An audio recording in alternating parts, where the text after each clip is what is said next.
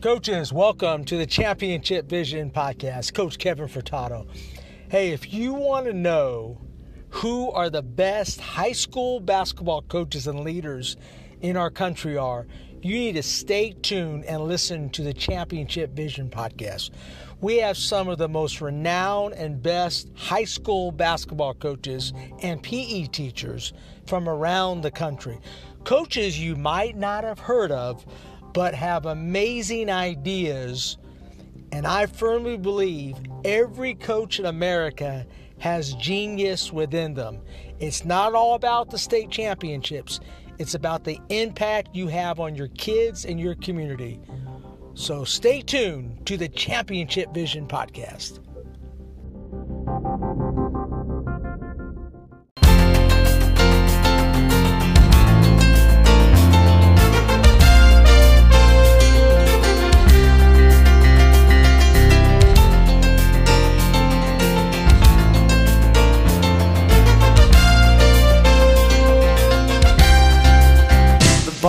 Ball is tipped. There you are. You're running for your life. You're a shooting star.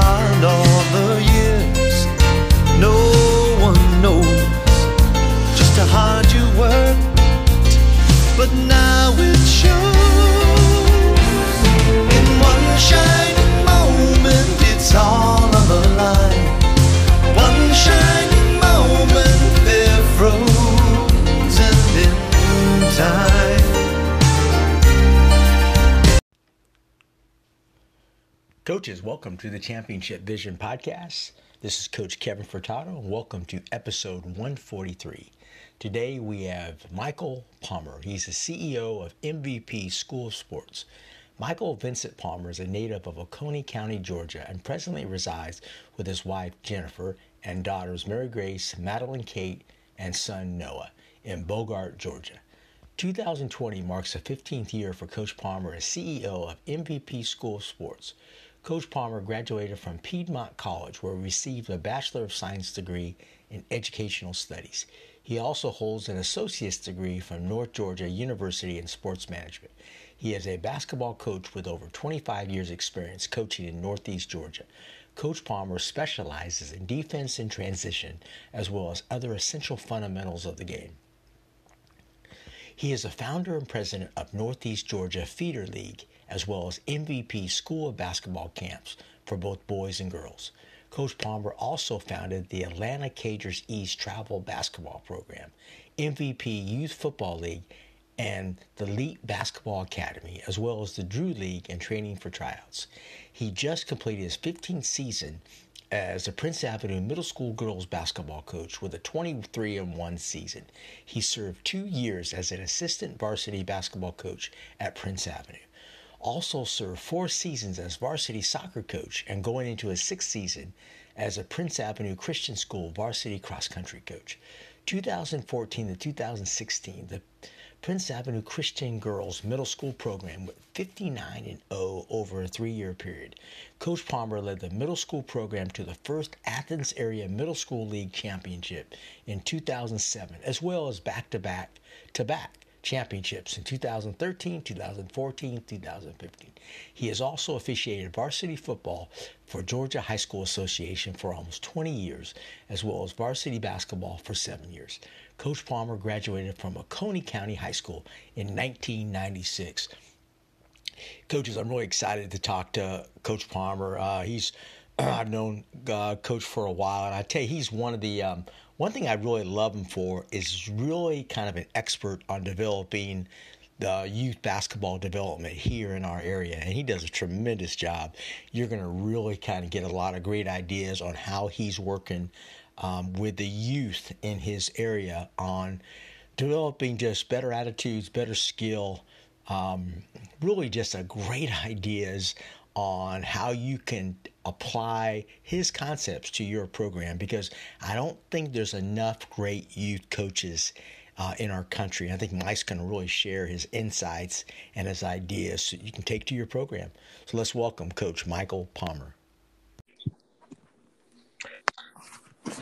Coach. Good morning. How's it going? Good. Mike, how's it going out? Fantastic, fantastic. Okay. Oh yeah, I can hear you great. Great, great, excellent, man. Welcome to the podcast, man. I know, uh, I know you're uh, one of our loyal listeners, man. So it's just a treat to have you on. So thanks for joining us. Man, you've got some of the best coaches and some of the best information. Uh, it's one of the best ways for coaches to really get information, uh, YouTube and podcast. And so uh, try to use those tools as much as possible. But man, you have such a diverse. Uh, I love just listening to the coaches who are you know spread out all over the country, coaching boys and girls, and you know how they're doing things that are successful or they're not doing things that uh, you know I may be doing that uh, I want to change. So uh, it's just certainly an honor to be on here. Uh, looking Yeah. forward to it. Yeah, well, Mike, I appreciate you joining us, man, because I know uh, I tell you a couple reasons why I wanted to get you on. I think you're I think you're an expert on youth development. Not only are you a great PE teacher, man, because I, I'm a K five PE teacher, so I'm I'm gonna pick your brain on what you're doing, but um, just your ability to kind of um, teach you know lower school middle school the game uh, the skills of the game and to do it the right way. I don't think there's enough great teachers at your level around the country. I think it's kind of neglected. There's a lot of leagues and so forth. So i really want to pick your brain on what you're doing in youth development 'cause i think that's that's one of your great expertise. Uh, it's certainly got to be a labor of love, uh, especially especially when you talk about uh, lower school PE because no two days are the same. Everything uh, every day Right. is a you know teaching it yourself. Every day is a different day. It's not like, uh, and I don't want to necessarily diminish or downplay any other subject, but you know I think a lot of classroom subjects sometimes the days can kind of look the same. Maybe you're teaching Sure. content that is. Uh, you know, you're going over something for a test, you know, a lot of those days are going to look the same or, uh, you know, PE in the lower school level, you're talking K through five, it, no, no day ever looks the same. And, uh, I think that's kind of why I, love it so much. You, it's just an ever, ever changing thing. You know, you don't show up and say, well, we're going to do this again. I mean, nothing, nothing is ever the same. And, uh, it, it's ironic when I got into uh, wanting to be a PE teacher, it, it was really more because coaching was involved, and, and coaching is kind of married to PE teaching.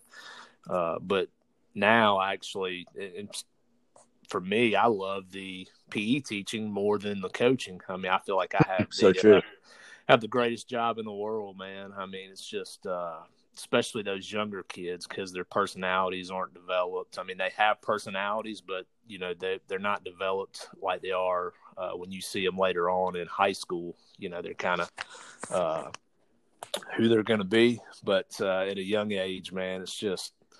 Uh, it, I don't feel like I work. I know there's a saying, you know, if you have a job you love, you'll never work a day in your life, and that's kind of uh, what I feel like uh, my life is like. Yeah, so true. Those are those are great words, Coach. And I, I um I want you to tell us about you, about how you grew grew up in the game, and how you just grew up in sports uh, in your area. I know you went to Oconee High School. I think that's correct. And just tell us about your journey through sports and your youth, and how that is carried over to what you're doing right now.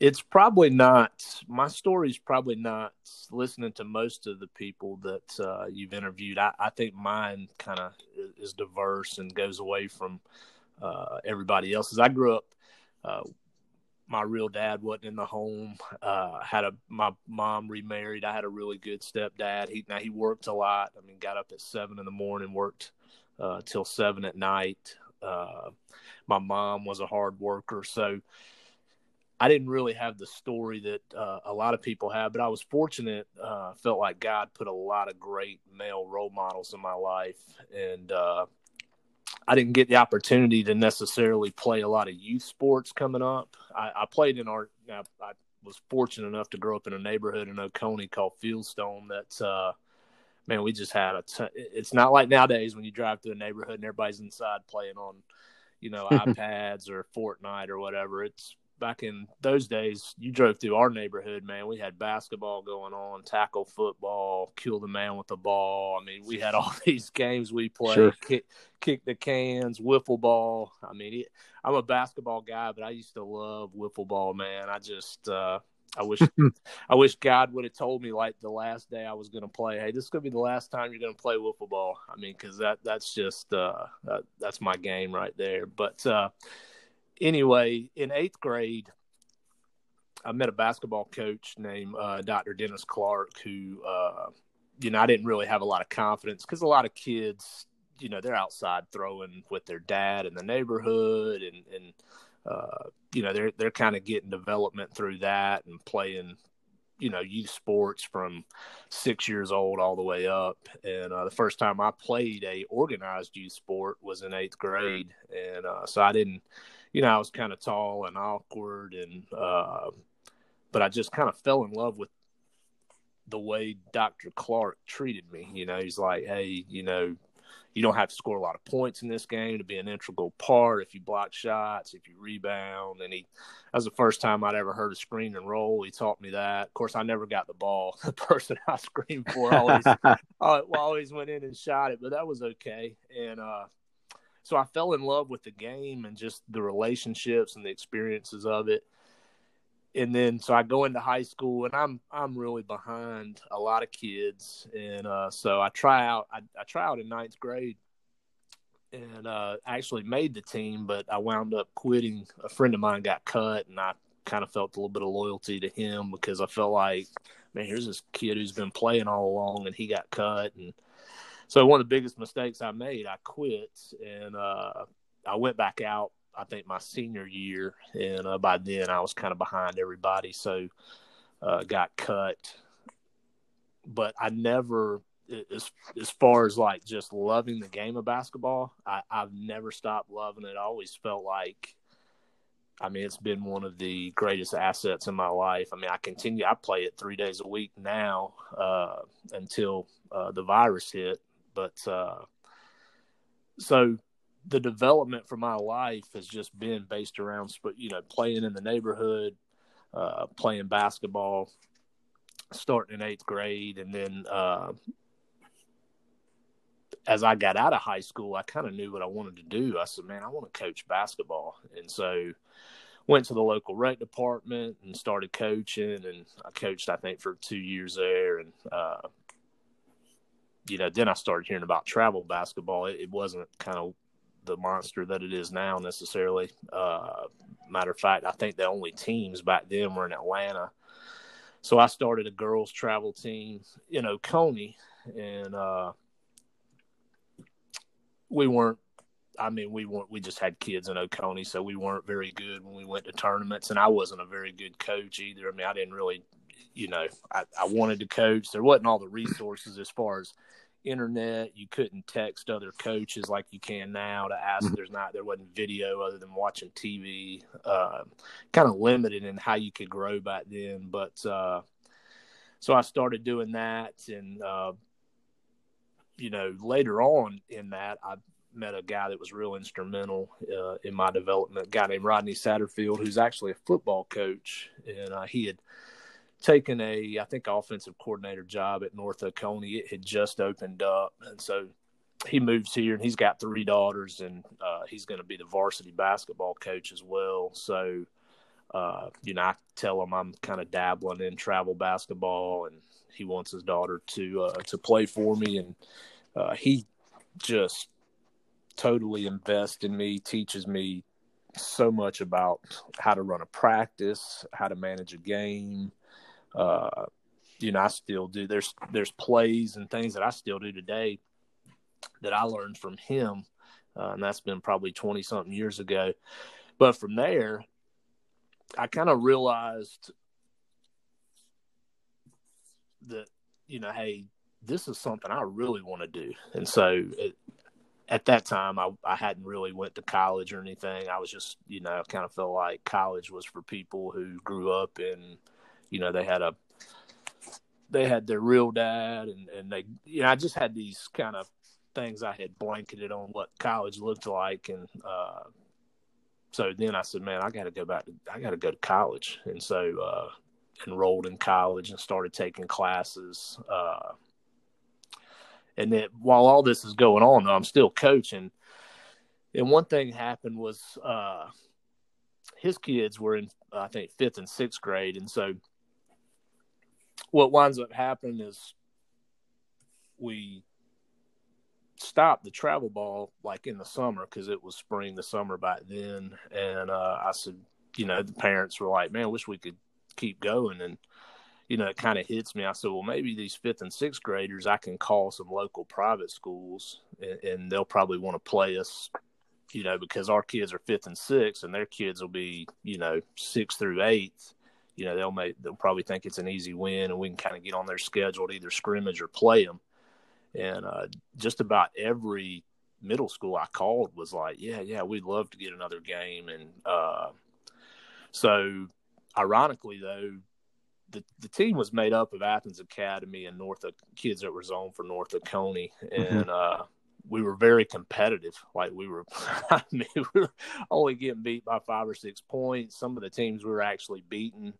And uh, so you know, around the community, people started talking about the program, and uh, that's actually how I got hired at Prince. We had played their middle school twice and beat them, and uh, the varsity girls coach over there at the time, Coach Looney, she said, "Man, you do a really good job with these kids. I, you know, would you be interested in coaching my middle school team?" And eh, before that happened, you know, that was not even something on my radar, and uh, you know, I said, yeah, I would love to uh, sit down and talk with you about it. And she sets up a meeting with me and her and the uh, AD, Coach Ricketts, and you know, the rest is kind of history as far as you know. I start coaching there, and uh, from there, that opens a lot of door. It, it opens a lot of doors for me because now I've got kind of a base as far as like you know, I've got a gym where. I can have these programs and develop these programs and you know they don't only develop the Prince kids, they were developing kids all over the Northeast Georgia, which I often thought, you know, if, if you have a program and you're the only good program, it's going to be really hard for you to get any better. You really need other programs to be good too, so that sure. you know, your kids can get better mm-hmm. and you can become a better coach. You know, if you're beating everybody by 40, it just, uh, I, I know it's fun to some coaches, but it's really fun when it's good competition and you're winning. And so from there, I took that fifth and sixth grade program and called it the Northeast Georgia Feeder League and started advertising it. Hey, we're going to have this league. You know, we want the kids that you think are going to probably play middle and high school ball, put them on a team together for whatever school they're zoned for.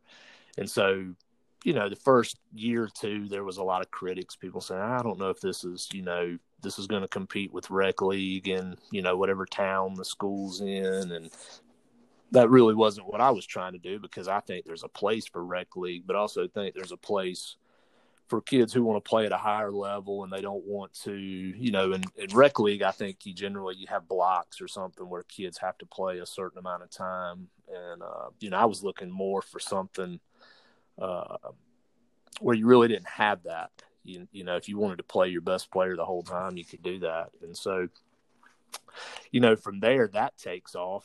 Uh, first two years we had i think eight girls teams and you know now we're 50 something teams in it. Uh, we got kids who you know i see seniors go to college and get a scholarship. You know, uh, Ansley Hall just uh, she's yeah. going to Tennessee Tech. Maggie Campbell's going to Anderson College. Uh, Julia Peroni's going to Shorter.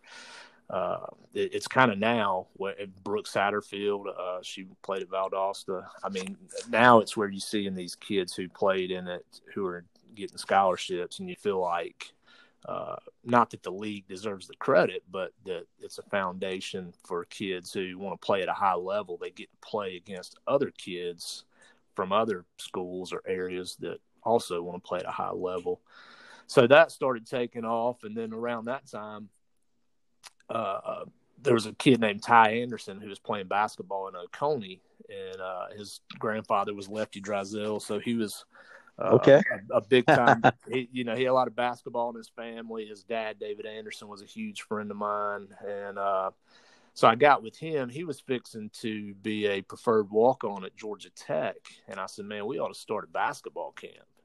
And he said, you know, I've got some ideas. And so, you know, I was like, yeah, this is great. You've got the ideas, and I coach, and you, you're fixing to go play college, and I've got a lot of access to email addresses and contacts through my feeder league. And uh, so, we partnered together and had what we call the Leap Basketball Academy for I think it was probably three or four years, and then he graduates college and he's kind of going into some other areas, and and I just absolutely loved the basketball camp, but I wanted to take it in some other directions. Like I felt like everybody could sell the basketball part of it. You know, that's it's not hard to really I don't think there's any secret drills. So, you know, I think everybody can sell the basketball part of camps.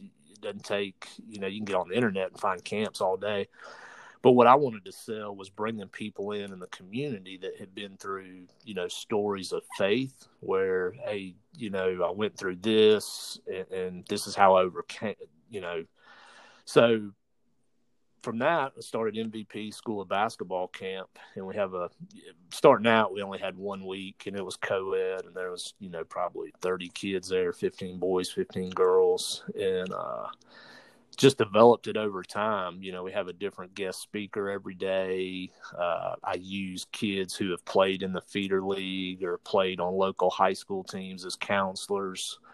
Uh, have awards at the end, which I know everybody has awards, but we always tie our awards into the speakers. So, you know, somebody who, you know, let's say they came and talked about passion as being something that they had to have to overcome adversity. We may give away on Friday a passion award, and we'll have that speaker come back and present it. And uh, so I, I, wanted a basketball camp that was successful, but also wanted it to sell something other than just basketball. Because I feel like at the end of the day, if all they're getting out of what you do is just the sport you coach, then you're really kind of missing the relationship and experience that you can kind of expand upon.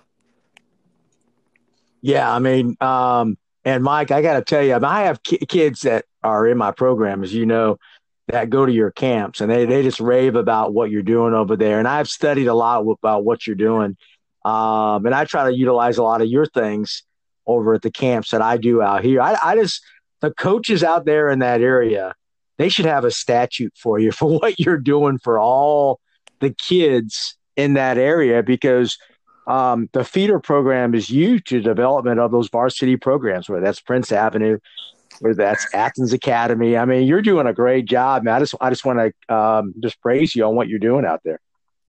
Yeah, uh, I don't think it really set into me until uh, had a, got a phone call one day from a coach named Brian Olson, coaches at Athens Academy. Yeah, I know Brian. Just uh, great guy, you know. Then, but you know, they're kind of our rival in in many sports, and uh, you know, it just kind of left me dumbfounded. He called me one day and he said, "Man, I just got to tell you, all I've got kids doing just all kind of stuff that you're doing, whether it's camp or playing in the feeder league. And he's like, man, you just are an ambassador for basketball in this area. And I'm so thankful because I have all these kids who are actively doing these things and they're coming up and playing uh, varsity basketball for me. And I think, you know, when I got that phone call, it, it was kind of like, man, this is, uh, this is really touching some people because it's one thing if somebody you know you got a parent within your program that says hey this is this is good. I'm thankful for this. But when you got a coach from from maybe a, a program that's would be considered your rival you know then you kind of take a step back and say uh, wow I, I, am got a uh, an arm here that's touching a lot of kids. But it certainly has been a labor of love and uh, you know just the relationships and the experiences uh, I mean, I I just thank God for basketball. I mean, it, it really I feel like saved and directed my life. You, you know, as somebody in middle and high school, and then it's done the same thing when I was uh, in other phases of my life. So, you know, I just hope to kind of expand that with any any program, whether it's feeder league, whether it's all middle school all star games, whatever. Uh, I just want people to see, you know, reflection of somebody who loves basketball, I, not just coaches it, because I think there's a lot of people who coach it. I mean, you got schools who they may not have access to anybody that really wants to coach it, so they just grab a teacher and say, "Hey, here's a stipend." That person may not love the the game, they may not love the coaching, but I feel like for me that I've truly, you know, it's just it's a labor of love, and I feel like everything I've invested in it uh, the game has always given back to me. So uh, just hoping to kind of leave it leave it better than I found it. And uh, but as far as like expanding into youth sports, though, I, I really feel like, and I didn't necessarily feel like this and understand this at the beginning, but once I started seeing kids go to high school and you know, play together. And I'm like, man, that kid played in my league, or man, that team right there when they were in sixth grade played in my league, they were undefeated then, and now they're winning region. You know, I started feeling like lower school is the grassroots for middle school, middle school is the grassroots for high school, and it's it's all connected. And I think the coaches who are the most successful at the high school level understand that. Hey, this is all connected. Like if you're waiting for kids to get in high school to say they're going to be lady warriors or lady titans or lady spartans or lady wolverines, it's too late. You need to really be telling them in third grade, hey, you sticking that jersey on, you are a lady warrior. You are a lady wolverine. You're whatever the school is. You want to be telling them that in third grade, so that third through eighth grade, that's what they are. They're a part of your program, not just when they get in high school or even for me, lower school. I'm telling them in PE, you know, I'm watching them play basketball or whatever. Hey, you're a you're a lady Wolverine. You're not going to play for me till you get to seventh grade, but you're a lady. So you're already planting those seeds where you know they they feel like they're already a part of that program. They want to come watch your games. They uh, they want to they put that jersey on. They got a little bit of pride to it. It's not just uh, wait until they're in high school to be a part of the program. And I think you save kids that way. I think kids who there's probably two or three who that might not even been on their radar, but it, it feels good to hear that, and so they wind up, you know, signing up for basketball or staying with it. So uh, that's kind of, and I think that transcends not just basketball but every sport you know softball volleyball whatever telling those young kids at a young age you know hey you're a lady wolverine. Yeah i love that. And i, I want to ask you a controversial question on because i you and i have been coaching this is my going to be my 30th year. I'm getting old man. Um, so i've been coaching a while so i have a lot of perspectives on things um, that's why I think I could really connect with you, Mike, because you're a you're an elementary PE teacher. So, um, why don't and i think it's you, you just said it.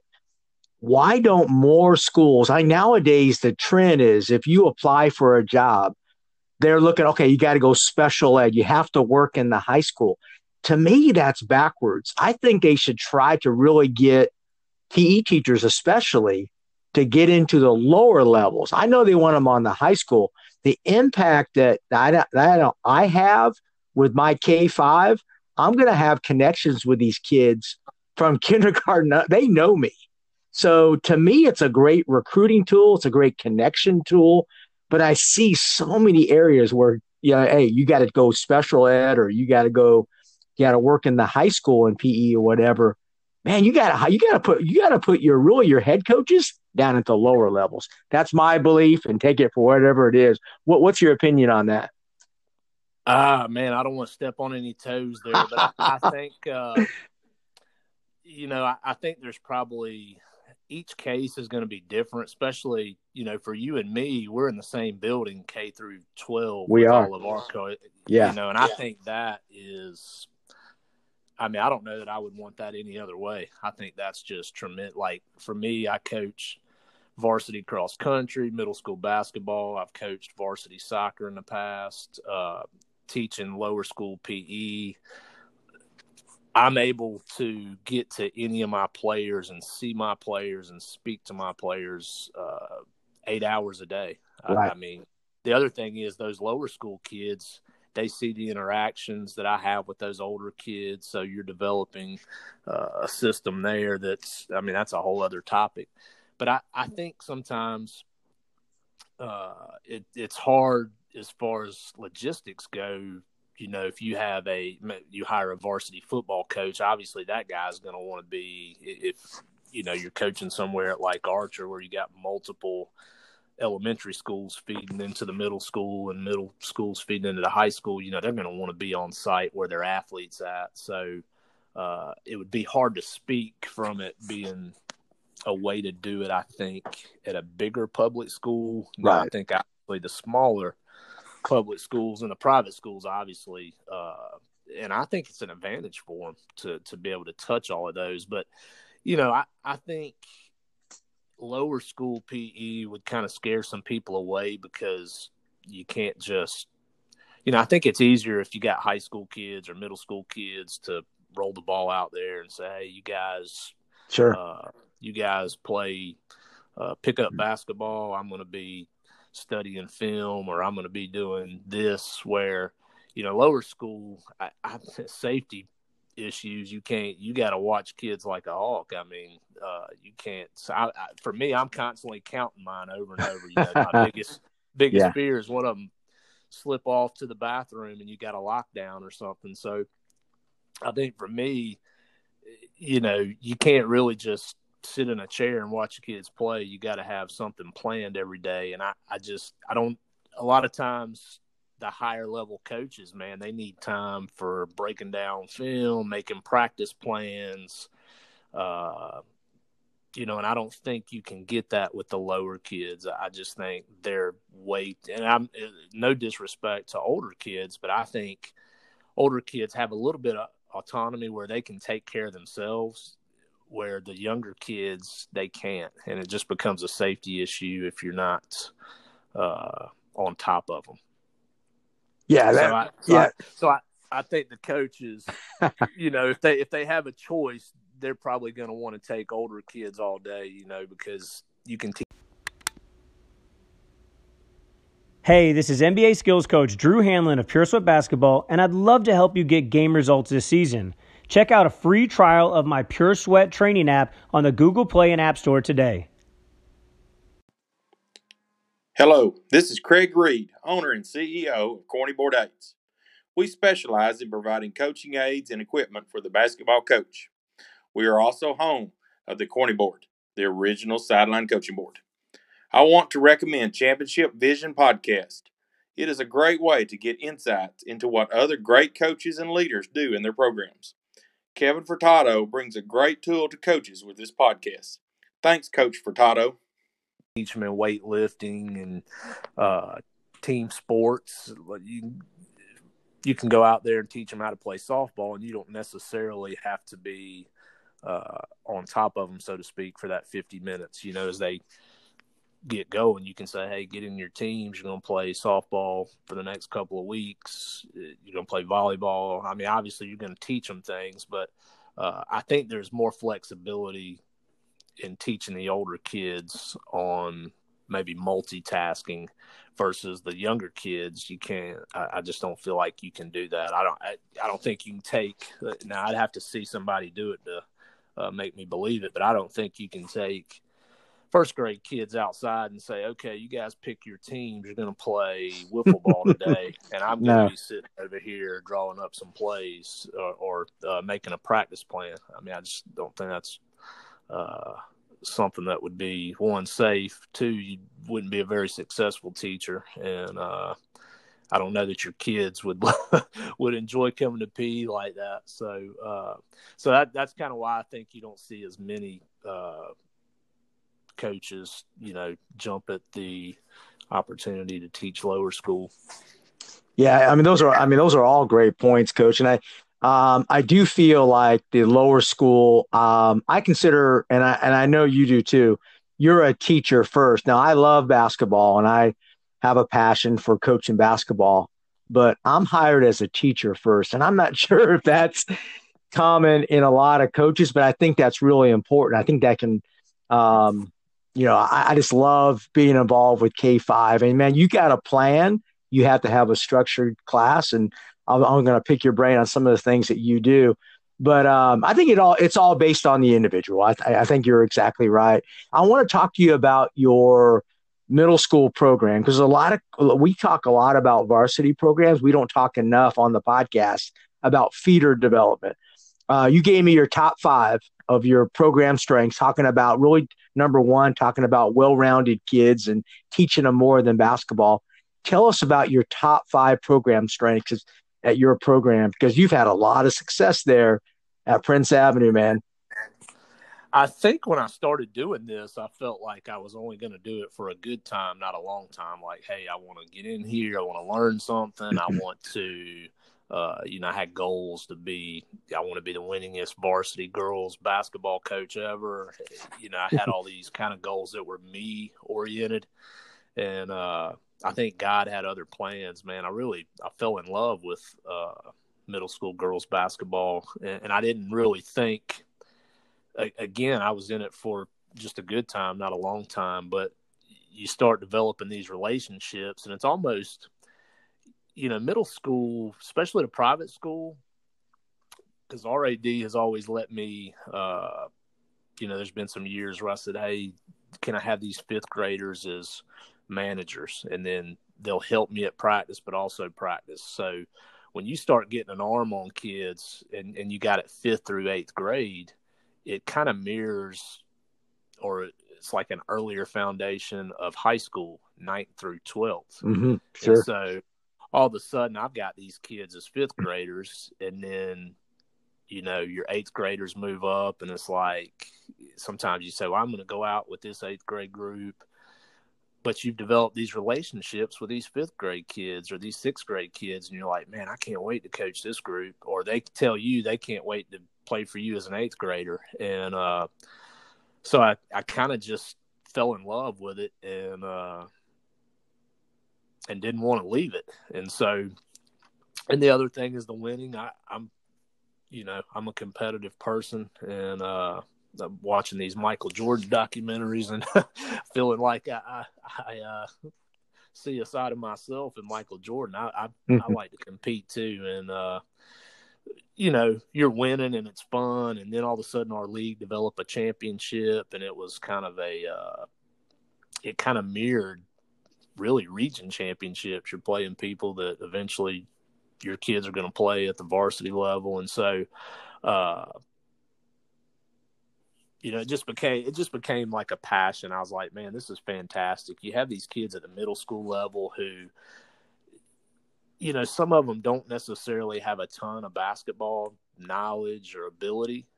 And by the time they leave after they've played with you for three or four years, they go up and you see them make like huge impacts at the varsity level. It's just like, man, I can remember when that person was a, you know, really when you get out there and tryouts, you, you got a piece of coal or you got a diamond, somebody that's super athletic, they make every shot, or you got a piece of coal, somebody that you got to really work with and by the time that person leaves, maybe that piece of coal is a diamond. And so, uh, just the give and the take of that, man, was just uh, like, man, this is one of the best jobs in the world. But uh, as far as our kind of the, the strengths of our program, I, I really think the first strength uh, is that we're not just trying to make them good at basketball. We're trying to make them good in other areas. You know, I tell the girls I coach all the time, you know, you're being groomed in practice and in games for the two hardest jobs you're ever going to have being a mom, being a wife. Those jobs are tough because you don't really have a, I'm going to call in sick today.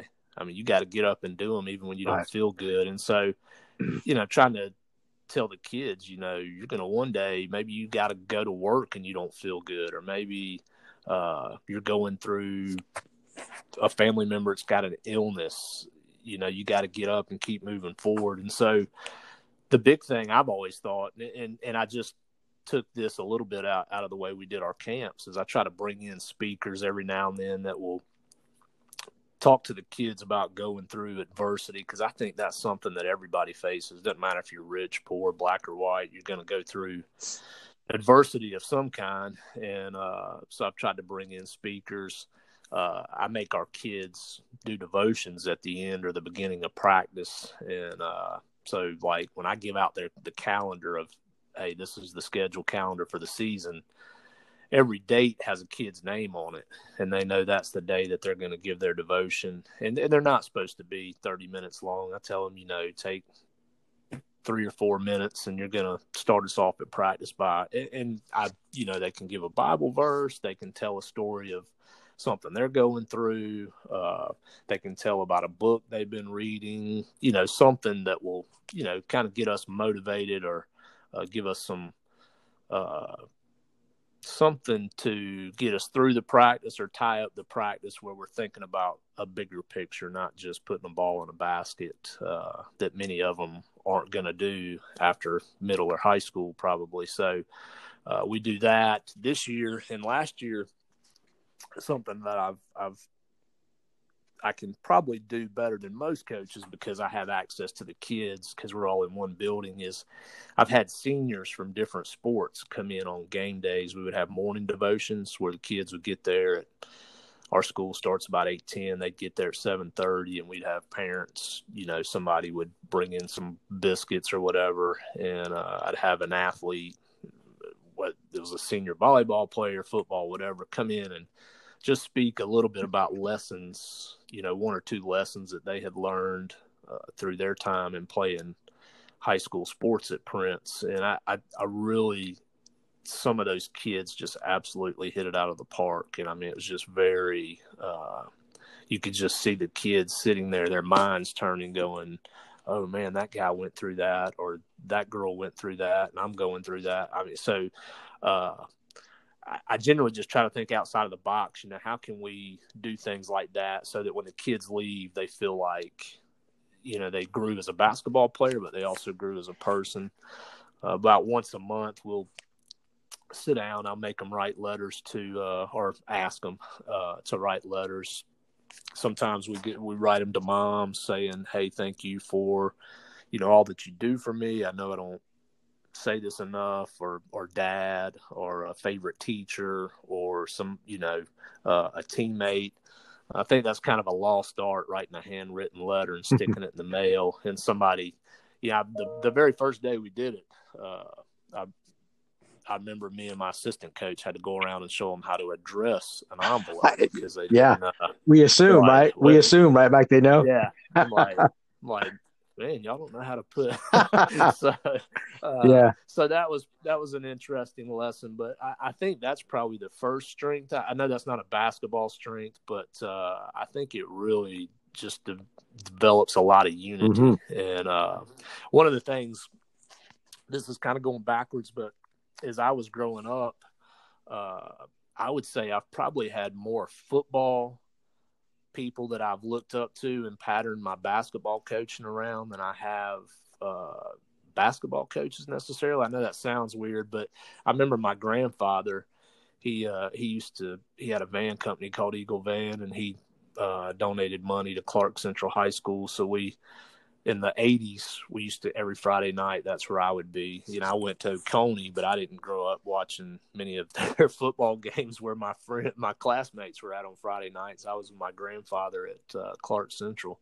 And uh, they had a coach billy henderson yeah. and i was enamored by you know they always won they were so good. And uh, I, I remember growing up just thinking man this guy here's this older white male who can get in the huddle with you know there's uh, white kids, African American kids. There's tall. Short, he could just get in that huddle, and I don't know what he said, but he could make everybody believe that they could win, and they just played so hard for him. And uh, I, I that's always kind of inspired me. You know, how can you touch people?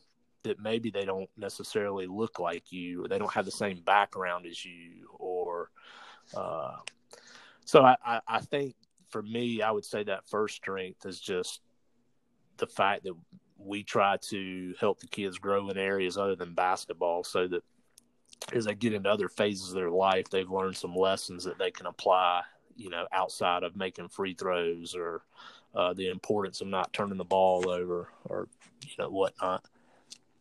Yeah. Um, and that's, That's that's key because I think you're you're teaching them more than basketball, and that I think that's neglected a little bit at many levels. I think winning a lot of times comes before a lot of stuff, and it really should be probably almost lower on the priority because wins will happen, right, Coach? If you if you do the oh, right yeah, things, yeah. the process, which you are doing the right things. I want you to talk about uh, some of your other strengths, and I really love um, how your your second strength is um, a player system. I think that's how you phrased it. Transition, basically playing a fun type of basketball. Explain that. Well, uh, when I got to Prince, I remember first practice we had. You know, it was like kids wanted breaks all the time. Anytime they did good in a drill, you know, they. I'm I'm one like if you win, you stay on, and uh, some of those kids were like, if you win, you should get the rest. And sure. uh, so, you know, and I went back and had looked at some of their scores from the year before, and you know, Coach Looney had told me, you know, we there were some games only scored four points, and uh, I really wanted the system or the way we were going to play to not really look like middle school private girls basketball. I, I, didn't want the scores to be 24 to 19. I, I wanted us to be at, like my goal was how can we score, you know, 50 points a game in 24 minutes. And so, and I think that's fun for the kids when they're running up and down and, and you know, they see points on the scoreboard. And uh, so I really wanted it. And I think even in high school, you would always see for the girls basketball games there would be parents there and some students but then you get this big crowd for the boys yeah. and, and, i said you know how do we how do we change this where it's exciting uh, not for parents just to come watch because it's their kid but i mean they're excited man i mean they and so and i still play a lot of basketball and and i wanted i'm like man i want what i teach to almost look like a formal style of pickup ball where you know kids can be a little bit creative on their own. Hey we if we can defend and rebound and get the ball out hey you can attack the basket without setting up a play and you can attack attack it in whatever method you want without me saying you got to do this you got to do that as long as you can get the ball in the basket. And so uh, one thing that i did was i said you know we're going to try to score a lot of points. And if we don't, that's fine. But I want to run up and down and kind of let athletes be athletes at the end of the day and not micromanage it. And, uh, you know, it's hard for me. I have ADD, so it's hard for me. I think that's probably what makes me a good lower school PE right. teacher, but it's hard for me to memorize a hundred plays. So it, it, takes a lot off my plate. if we can score a lot in transition and for me to not have to memorize a lot of stuff and, and to teach a lot of stuff. And so I think in the past, and I'm going to say a lot of the winning we've done hadn't been because of the system. It's been more because we've had good players. But I think being able to put kids in the right spots and put them in a system that will allow their athletic ability to flourish is much better than you know, if I say, hey, let's walk the ball up, let's uh we're gonna get this shot for Susie. I mean, man, we push the ball up the floor. I, I tell them, I mean, the first open three, I want y'all to shoot it. I mean, I want threes and layups, and that's not.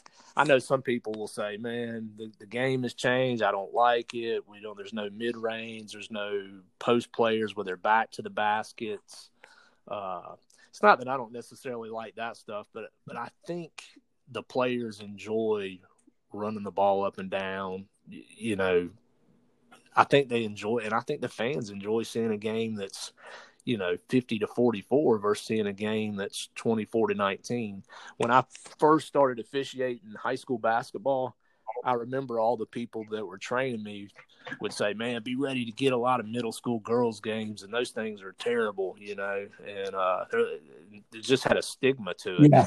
And so in co- in coaching, I'm like, man, I don't want anybody showing up that you know feels like they're going to be watching paint dry. I, I want them to show up and say, man, that was just like doing a varsity boys game. And so I've tried to make our system as fun as it could be, uh, but also want the kids to know that they got to work hard as well. And so uh, we do a lot of work on conditioning. Uh, we shoot a lot, obviously. If you're going to be uh, if you're going to be shooting in transition, if you're going to try to get to 40 or 50 points, you're going to have to make you're going to have to make shots. And so uh, so we obviously shoot a ton in practice, and uh, but we don't work as much on mid range stuff as we do threes and layups. Which I've always said, layups win girls basketball. I mean, whoever it generally at the end of the game, it's not who made the most free throws. Uh, what I've seen from girls basketball, it, it's the team that has made the most layups that generally always wins. Yeah, Mike. Let me ask you because. Um, we probably, of course, we got to play you guys two times next year, and you got all those middle school girls coming up, man. I'm worried, man. Lady Titans are worried, man. We got to play you guys twice. So I don't know. Now we like to run and gun too a little bit, so but it should be a fun game. Uh, but at the middle school level, man, it's tough. It I don't have too many kids at the middle school level yet that can shoot threes. All my my top shooters at the varsity level right now but um, how are you? How are you developing shooters over there at Prince at your level? Well, one of the things I do is I tell them, you know, I I live very close to the school, and I say if you ever want to come up here and shoot, I will come up here and shoot with you. And during the season, I will uh, generally on Sunday nights from six to seven, I'll open the gym, and you know, it's kind of I'm not going to put them through any drills, but it's just open and available for those that want to come in and get shots up. And we have kids uh, that will come in and, and, you know, they want to get 500 shots up in an hour. Uh, I've periodically, and I'll do this probably four times a year, uh, off season, preseason, and twice during the season. I'll give the kids a chart that says 10,000 shot challenge, and I'll tell them, hey, I want you to work on getting 10,000 shots up during the first part of the season and you bring me this chart and I want to take a look at it and just kind of see what shots you're working on, how many you shot, how much time you spent on it. Uh, and you're not going to get, you know, some kids are playing basketball just to keep them busy to get to travel volleyball season or travel softball season or whatever it is they're going to do in the spring. Maybe it's soccer. So you're not going to get everybody that does that, but but you're going to get probably four or five that are going to do that. And when you think about four or five kids getting up ten thousand shots each, that's fifty thousand yeah. shots you're adding to your program. So I and I, I also gave that out when we started this uh, coronavirus. I gave that out to the kids hey, this is something you can do. Uh, nobody really knew how long this was going to, to to be going on, but I gave that out to my kids in in lower school PE, and I will send it out to the kids who sign up to play basketball in the Boys and Girls Feeder League, uh, just as a way to motivate them. Hey, get out there and get shots up. If you want to be a good shooter, I mean that that's there, there's no easy ways to become a good shooter. You got to put the time into shooting, and sometimes I feel like mechanics are super important, but I've seen kids who become shoot good shooters shooting incorrectly because they put the amount of time into it. And so I, I just don't think there's any shortcut for the amount of time you got to put into practicing shooting. And there's just no no two ways about it. You got to get out there and shoot. Now, I want my kids shooting correctly, no doubt about that. But also, you know, if I'm not going to be there to critique them and they're just outside shooting, man, I'm happy with that. And that's, I, am going to uh, give them a pat on the back. But I think giving them those opportunities and encouraging things like that, and even just encouraging them to come to camp. So, like when they come to our camp, I know uh, we're going to work on shooting. When they come to, I, you know, I do several things throughout the year. We got a thing called training for tryout. We do in the early fall. Uh, we got a thing called the Drew League. So I I'm always trying to get stuff in front of them that are basketball oriented.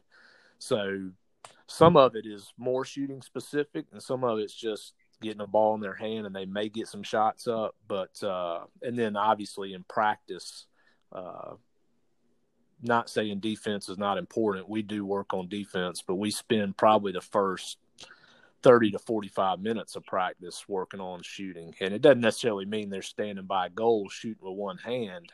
I mean, a lot of it's going to be stuff that I feel like will be game like situations. Uh, but I, I, feel like that's, you know, that's what we do. I mean, I just give them a lot of offer them a lot of stuff, whether it's uh, me getting in the gym and and setting up the gun and putting them through some drills, or uh, yeah, I've also got a uh, a shooting pamphlet that I developed that I send them out. That's got a lot of pictures in there. Talk, you know, talks about follow through and shooting in rhythm and being in your range. Because some of them, you can put them through drills and they they don't necessarily understand it. But if you put it in black and white in front of them, they're like, "Oh, okay, I understand right. this now." And for me, for me, I'm I'm the total opposite. I always wondered why I struggled in classrooms. You know, black and white doesn't necessarily do it for me, but if I do it physically in a drill, I'm like, "Oh, I understand this now." And so, I would say for us, that's just been why. You know, some of it's just been luck. We've had people who really worked on their craft and if they weren't very good at something like shooting that they put the time into it and become good shooters uh, but i've also tried to offer a lot of stuff where you know if you're getting up shots eventually you're going to become a little bit better yeah i love that you yeah you and i are very similar because we um I run a lot of uh, program. Matter of fact, we're on our um, I call it my uh, my Get Better program right now. I want to send it to you, have you take a look at it and see what we can add to it. But um, hey, now during this time, this is part of your culture at your school. Now, during the pandemic, this is where you have to spend a lot of time on your own, like the old days, like what you and I had to do uh, in your driveways, whatever. So, what are you doing now during this pandemic to keep your uh, your kids sharp? Yeah, actually, I have kind of backed off because uh, one, I, this is just so new to everybody. I, I wasn't sure kind of obviously, and I don't want to take anything away from public schools because I, you know, I graduated from a public school, but obviously private schools, a lot of times the rigor of the academics yeah. is very strenuous. So, uh, I haven't put anything on anybody because I just wasn't sure where everybody would be from an academic standpoint. And, uh, and I know that's something that uh, our school certainly, uh, you know, that's where you want the kids putting their focus right now is is uh, finishing off whatever grade they're in uh, in the best possible manner during this circumstance. So I haven't really, other than putting out uh, and I think I really just put it out for the lower school kids that are fixing to come up in the middle school to do the uh, 10,000 shot challenge. I haven't really put and what's ironic is when this thing hit, I thought two weeks at the max, and we would be because I was in the middle of a program uh, just started called Drew League, and it was really taking off. And uh, I said, well, two weeks we'll we'll shut down, and and then of course uh, you know it's hasn't let up. So you know I hadn't really, and I and I think maybe this is probably a good bit of downtime for some of them because I'm sure you have the the same problem we do. Our kids are pulled in two or three different yeah. directions because they're playing yeah. multiple at, at, a private yeah. school. Uh, you, you're going to always be asked to play a fall sport, a winter sport, and probably a spring sport. So uh, our kids and then you throw on the academic part of it. You know, it's just a lot. So, uh, so the thing I've been doing, which I hope helps out any coach, any kid I coach, is I've been listening to podcasts and trying to sharpen my own trade. You know, where where can I get better? Where have I not been very good in the past? Uh, trying to develop some different programs, or maybe, hey, did this program work as good as this program? So, I've been doing a lot of that, but I haven't. Uh, and I I just started uh, yesterday. Started training a kid, uh, but I haven't really, as far as giving people much stuff to do. I have I've kind of backed off of that just because I didn't want to put any pressure. And the other thing you don't know is for these kids what families are facing economic uh, catastrophes. You know, maybe they're small business owners and, and they're not really sure kind of what the future holds. So, so I haven't given any anything out for for kids to work on and i know that's probably uh, goes against the grain for for most people but uh, i think that's in looking back I, probably would still do the same thing i just i think there's just too many uncertainties to know uh, you know if a family's going through a hardship generally they're not going to advertise right. it you know, hey, we're worried about our business. We we haven't been able to open it. We're laying people. They're not going to advertise that. So I, I just think there's too much stuff uh, going on that's uncertain, and so I hadn't hadn't really given kids anything to work on. But hopefully, the one thing I know is these kids have nowadays they have access to YouTube and and uh, if you don't want to get better in the times we live in, it's a choice because there is no shortage of uh, drills and podcasts and YouTube videos, and I, I mean, it, it's all out there. You would just have to not want to.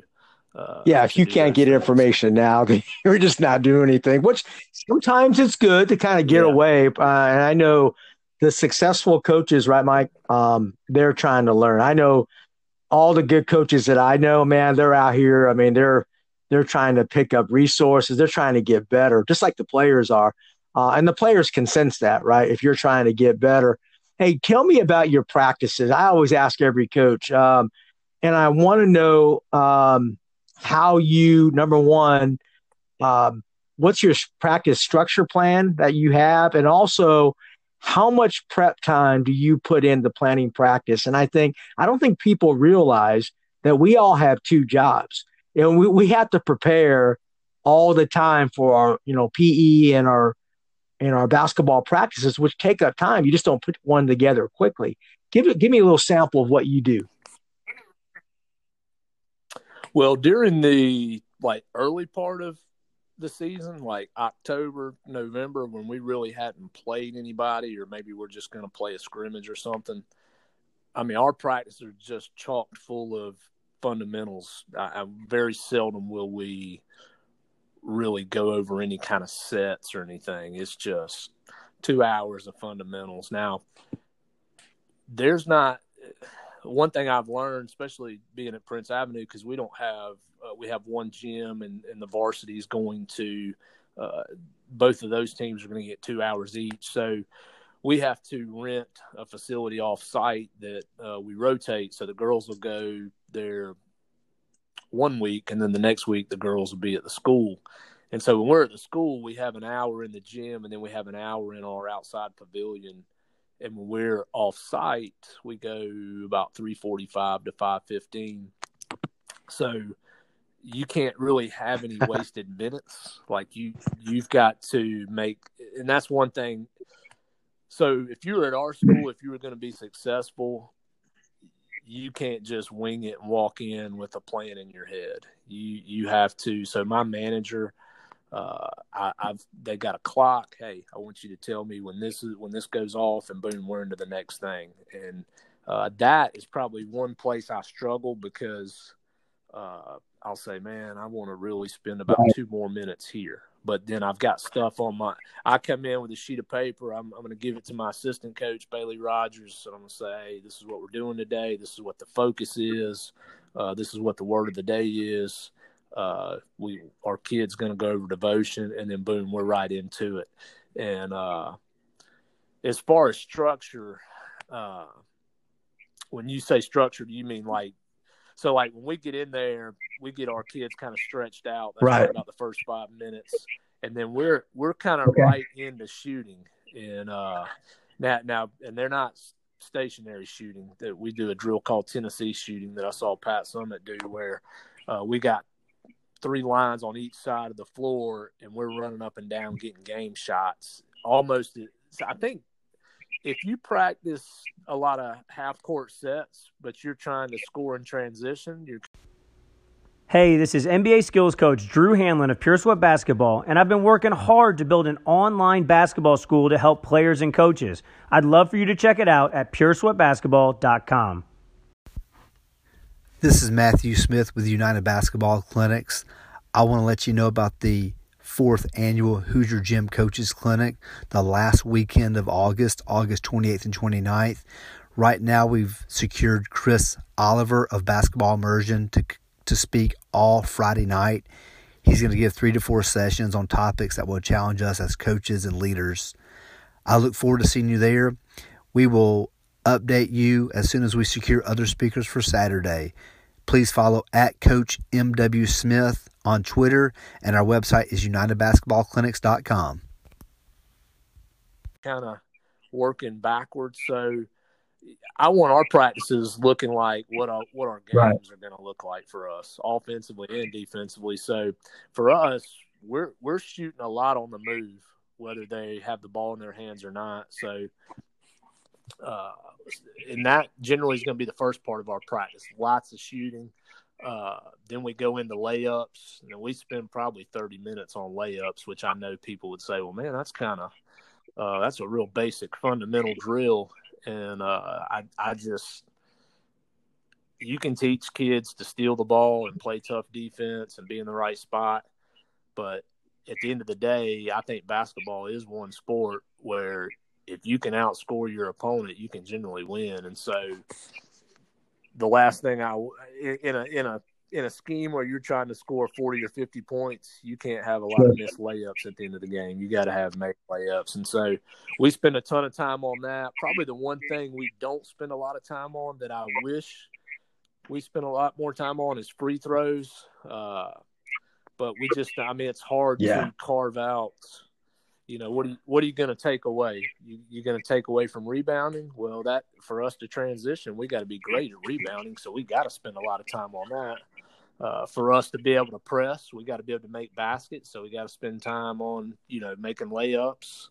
Uh, so when I'm when I'm marking our practice plan down, I'm always kind of thinking of the things I want to be great at. I want us to be really good on defense because you got to be able to stop people then I want us to be great at rebounding because I want us to be able to transition, and I don't want other teams to get second and third shots.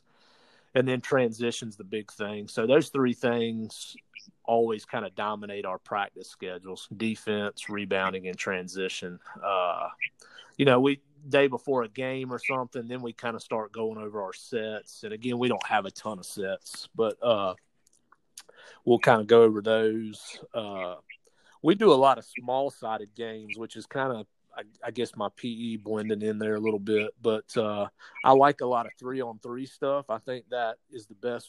You you can have five on five where kids are going at each other, and there's probably two or three kids that getting lost. They're not touching the ball, they're not shooting the ball, they're not really getting involved in rebounding. Uh, I think when you break things down and teach them in practice, so three on three, two on two. Uh, I think you wind up seeing kids get more touches.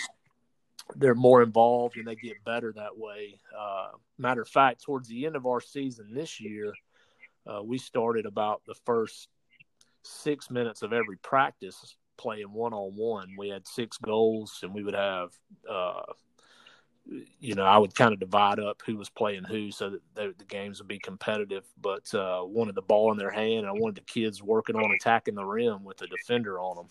And uh, you know, some of it, some of it's about the basketball skill, and some of it's walking around seeing, you know, you're you're getting towards the end of your season, who still has that competitive drive in them.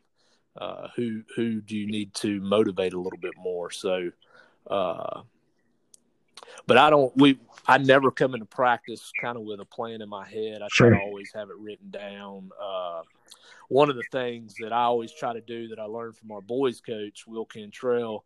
Uh, I've never seen them do a practice without running the clock.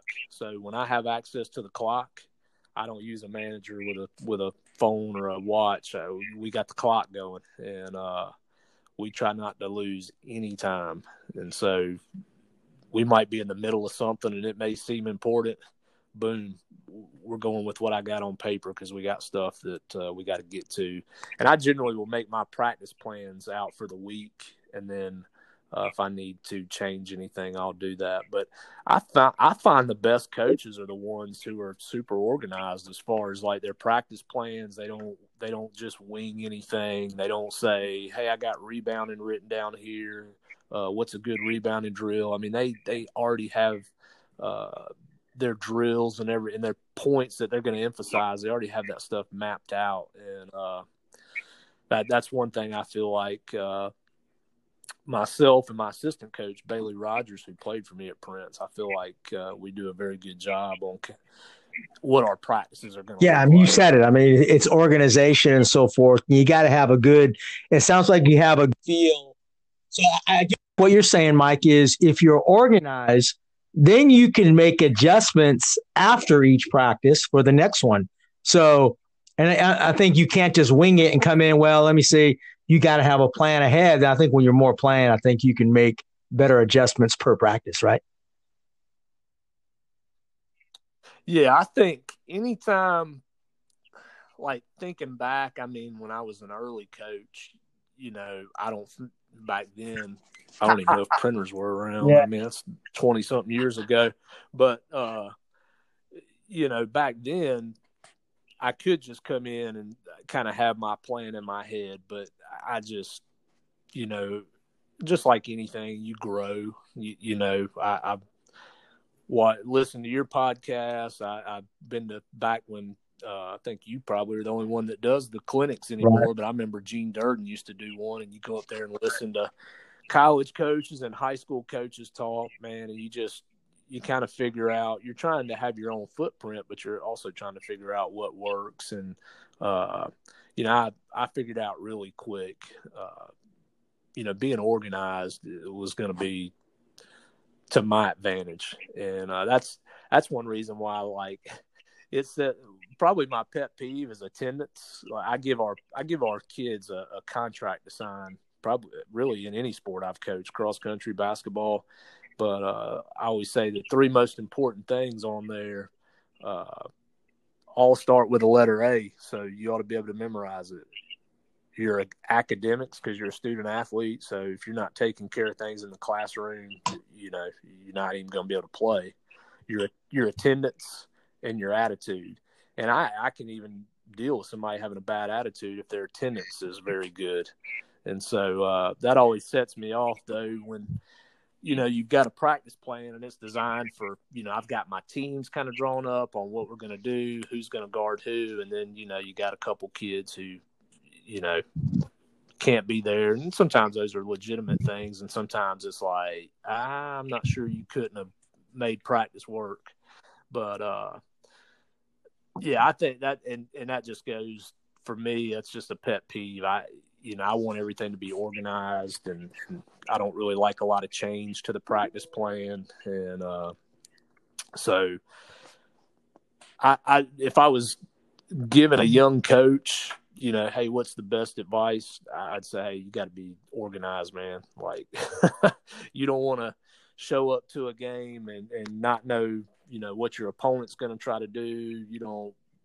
It, it's hard to practice things at halftime or draw things up at halftime. I mean, you got to kind of be ready for uh, surprises. Uh, you know, maybe you've seen them play man the whole time, and they throw in a little bit of zone that you're not ready for.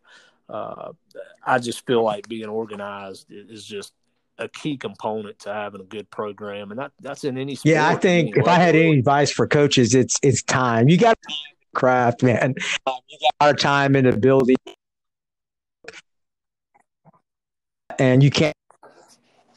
The night before, great time. Uh, take it.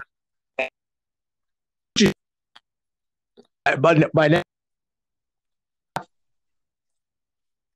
tell me about. Oh, definitely AAU situation now because I have. Uh, we were very fortunate. I have two of your uh, Kinsey Stevens and uh, Hannah, my two uh, two little starting guards, play for you out there. And uh, uh, Lily Dominy, the Dominys love you, man. And uh, yeah, yeah, she comes to all your camps and everything, and oh, she's growing as a player. So, but I know that what you've done with those kids, I feel very appreciative of you working with those kids. Hey, do you think we will be uh, having any summer ball this year. What's your idea? I don't see it happening, but what do you project? Uh, selfishly, I'm really hoping that, that we do have it, and uh, but obviously, just like in teaching lower school PE, safety is always the number one thing. I mean, you want you want the kids to come to you and go back to the parents in the way they came to you, and so you know if yeah. if safety's not going to be guaranteed, then I mean we're not going to have it. But uh, in my perfect pie in the sky type world, I'm, I'm and I was a little bit uh, excited to see yesterday that GHSA said, uh, you know, not that we were going to have anything, but that uh, right, they were right. hoping for maybe a June first return, and uh, I, I, think a lot of coaches would be. I don't think there's going to be anything in May, but uh, you know, if we we could get this thing uh, that curve to head downward significantly, uh, and obviously people would put safety precautions in place. I mean, I would love to see kids be able to get. Yeah, I, I think the longer it goes with kids not having sports, I, I think that's also something that uh, obviously I'm not going to say that's deadly, but I think uh, right. Yeah, there's a lot of kids who need that family atmosphere. They may not they may not get that a lot. Not not every kid is coming from a home where they have a mom and a dad and everything is just uh, hunky dory. Some of them you know the most love they get is when they're they're with their coach and their their uh, their team, which kind of takes on the role of their family. So, uh, and you know, I've read a lot of things that said there's some kids depend on going to school right. for getting lunches and breakfast. So, you know, I I think uh, there are some circumstances where it's detrimental that kids are away from those teams, and uh, I just don't think everybody. Now, I, am not saying you know one weighs more than the other. Obviously, uh, I certainly think the coronavirus is a terrible thing, and, we got to certainly take safety precautions. But uh, I do think there's a need for kids to get out and be active, and uh, you know, be be with their friends and their their what I call families. You know, it's an extension of of their families, their teams. So, man, I'm really really hoping that uh, you know around June that uh, we'll we'll maybe get some sense of of normalcy uh, if there is a way for us to go back to normalcy that we'll get some sense of that back and, and you'll start to see. I think a lot of it will be over the next couple weeks seeing what businesses do as they reopen and are people going to be uh, safe going and getting haircuts and going out to eat and stuff like that. I i think if you were to see any kind of spike upward uh, that would probably nix out the summer but i think if as those things open if you were to see uh, you know everything leveling downward that there would probably be some serious talks about how to proceed with the summer. But uh, I could certainly see right now people saying, "Yeah, there, there's not going to be anything in the summer." But uh, I, I again, yeah. man, this is just this, this is living history. I mean, just like when I saw 9/11 or or when I was a young child right. and uh, saw the Challenger living, uh, blow yeah. up. I mean, we're we're in living history right now. I mean, nobody's nobody's ever been through this, so uh, I'm just praying for our leaders to make uh, good decisions, and uh, but I'm also praying for us to be able to get back to to sports and school because I certainly think those are you know it's funny how um, things that we all I mean it just proves the theory that uh, I think there's a lot of positives right I mean it, I think it's connected us more uh, but man it's funny how sports are so important in the world culture, how everybody kind of criticizes sports and we carry it too far. Man, it's important. It's the only thing in life sometimes that is authentic. you know what I'm saying? Um, and like you said, and you do a great job, is your family. You have a family atmosphere, and a lot of kids need that. Um, so, I mean, you you said some great points. Mike, my, my last question is this. I know you've been watching The Last Dance. I see all your Facebook posts, man. Um, and I want you to give me your feedback because I think there's a lot to learn about this documentary, man, that we as coaches and players can utilize with our team. What are you learning from this uh, Last Dance documentary? I think not from a literal standpoint when I say this, but from a more of a figurative standpoint.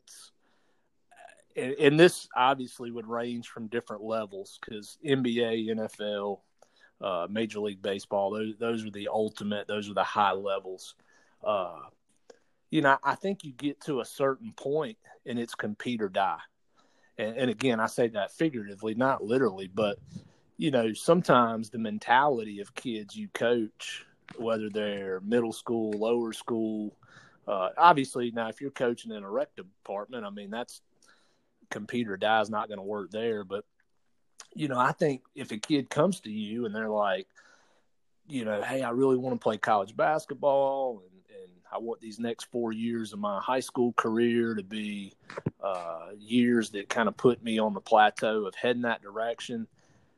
You know, I think it's hard to kind of make them understand the mentality of being competitively sure. mature, I guess would be the word I'm I'm looking for. Uh, hey, if you want to go play in college, man, you got to get up at 5 a.m. You're going to have to go lift weights or run. You're going to have to eat healthy, which means not drinking sodas and sugary drinks. Uh, you're not going to have like a ton of free time. And I think sometimes it's hard to get kids to understand like what real competitiveness looks like. You know, hey, I want you to coach me, but I don't want you to coach me hard well, you ain't, probably aren't going to be playing in college. Uh, I mean, you. I'm watching that documentary going, man, Jordan was on a different level of competitiveness, right. which is what made him the GOAT. I mean, when I was growing up watching him play, and he was my favorite player, I mean, it was just like, oh man, this guy's so good at putting the ball in the basket. But when I'm watching that documentary, I'm like, uh, I just love the things that are you know behind the scenes. You're you're re- you know like I would have never guessed he went to Dennis Rodman's hotel and they banged yeah. on the door. Hey, Dennis, where you at? Taking them to. I, I mean, that, great stories. Just, yeah, great stories. I mean, yeah. the stories on there are they're they're great stories, and I just think it really.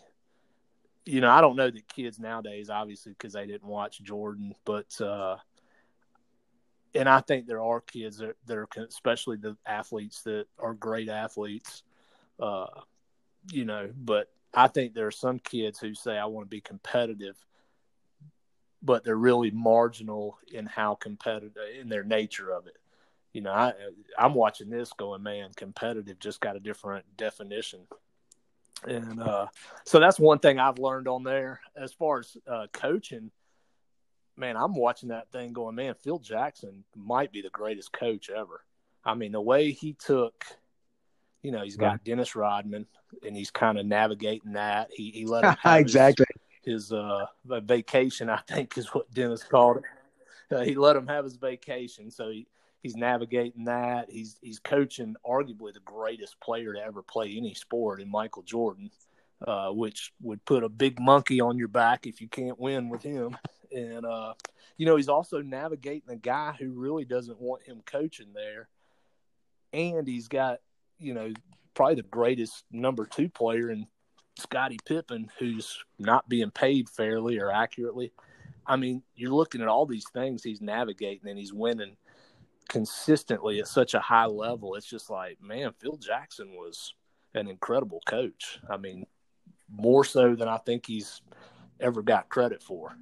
And and I don't, you know, obviously he won with the Lakers, he won with the Bulls, so people would say, no, he gets credit.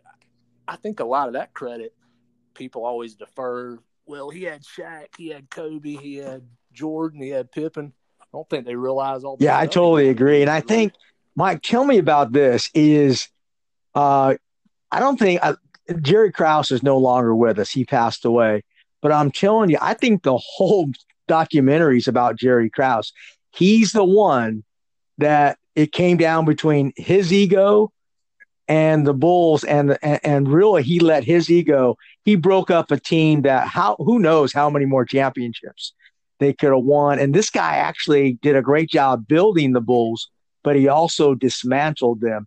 I think the whole movie is about Krause. What do you think?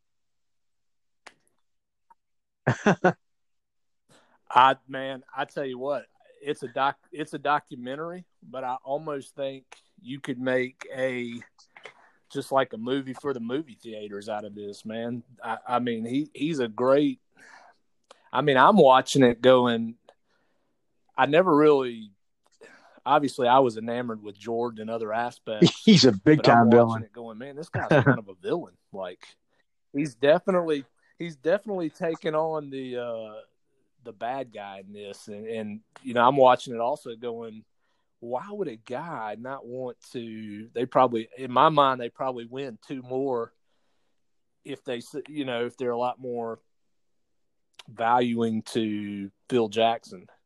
Who that would have made Jordan I think so. there. I, I mean, I think Yeah. they had probably two more championships in them if they.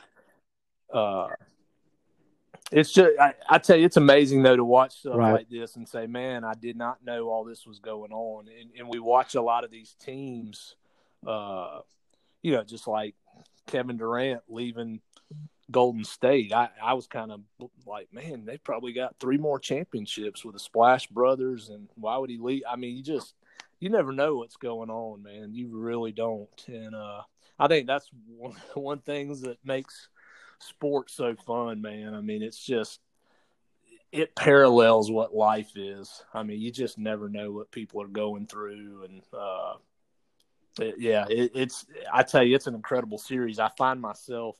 Somebody told me the other day. They said there's a way you can watch all of them at the same time, and I said I don't even want to know. I said I love tuning in every Sunday at nine o'clock and watching that for two hours. I mean, it's been uh, it's been something else, man. I I certainly was very disheartened though when I found out because I really liked Pippen better than Jordan when I was watching all all the games back in the nineties, and so when I found out like kind of his background and his family was super poor and he he had to he, he kind of felt like he had to take that uh, contract and gosh man I just can't believe I mean, he gave all he had to that organization, and uh, you never would have like I never.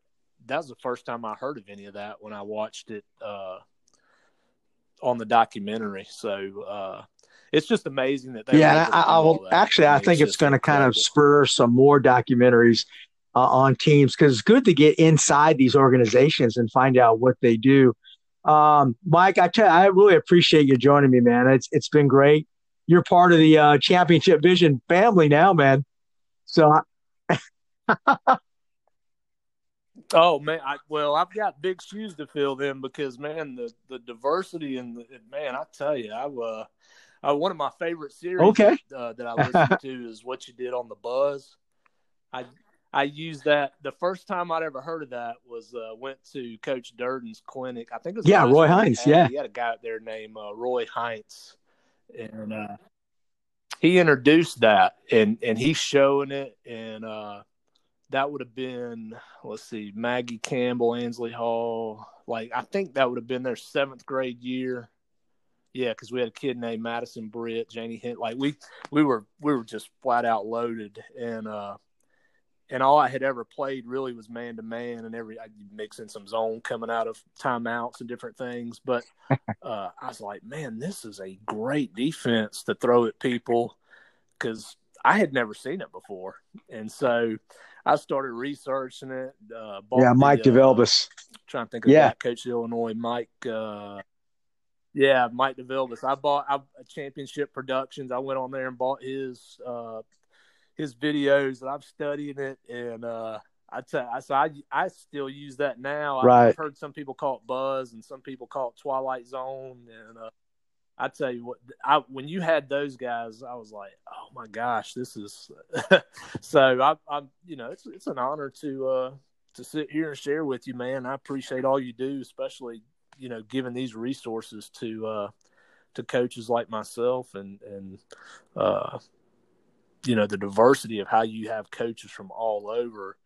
Uh, to me, is what's just so valuable because there's no way I would know what a coach out in Oregon's doing, or a coach in Texas, or a coach in New York. You know, it just gives so much access to how people are doing things and what's working and not working and, and struggles that I may have here in Georgia that a guy in, you know, Wyoming also has. So it's uh, certainly a blessing to be able to listen to your podcast and uh, can't wait to uh, see you again. Hopefully this stuff will, uh, sure you, you Yeah, we go out. Uh, you know, we got we have uh, some guest passes to Harbor Club and things like that. You know, a few advantages to living out here, but um, yeah, there's plenty of golf out here. I've been playing a lot of golf. My game's not getting any better, Mike.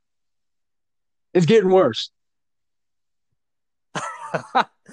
Man, there's a lot of good golf courses around uh, this area, and I I've got a ton of my friends play, and I've I've played two or three times, and I'm so terrible at it that I just I'm like I cannot. I, gotta I gotta get some training or something. I'm just something, something Yeah. just doesn't click with me on it. Like it. Well, I, I really appreciate you coming on, and I um yeah. I think I've learned a lot. I know um, you're giving back to the community out there. So many things you're doing for all, not just Prince Avenue, but all the schools out there, all the youth you're dealing with. So I know you're doing a great job. Again, they got to have a Coach Palmer statue eventually, man, for all the help you're providing all these guys. But thanks again for coming on. How can we get a hold of you?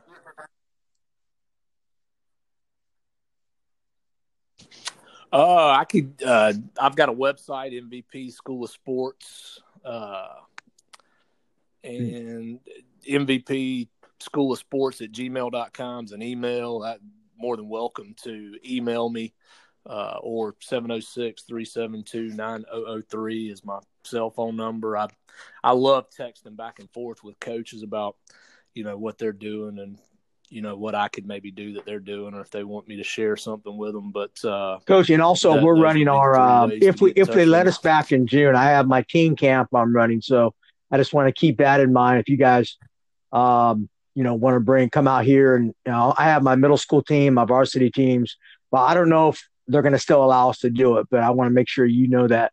Um, so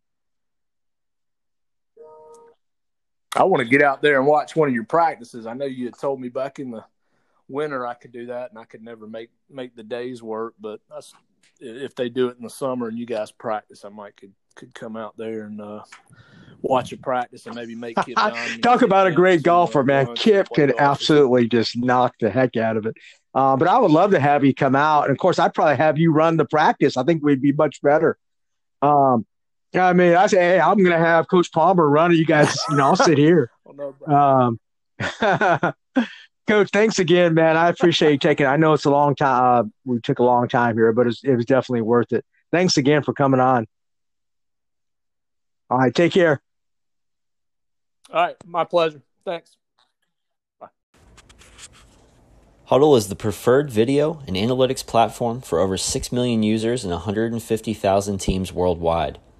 Hudl offers a complete performance platform, including the most powerful and flexible tools for video analysis with online tools, mobile and desktop apps, smart cameras, analysts, and more.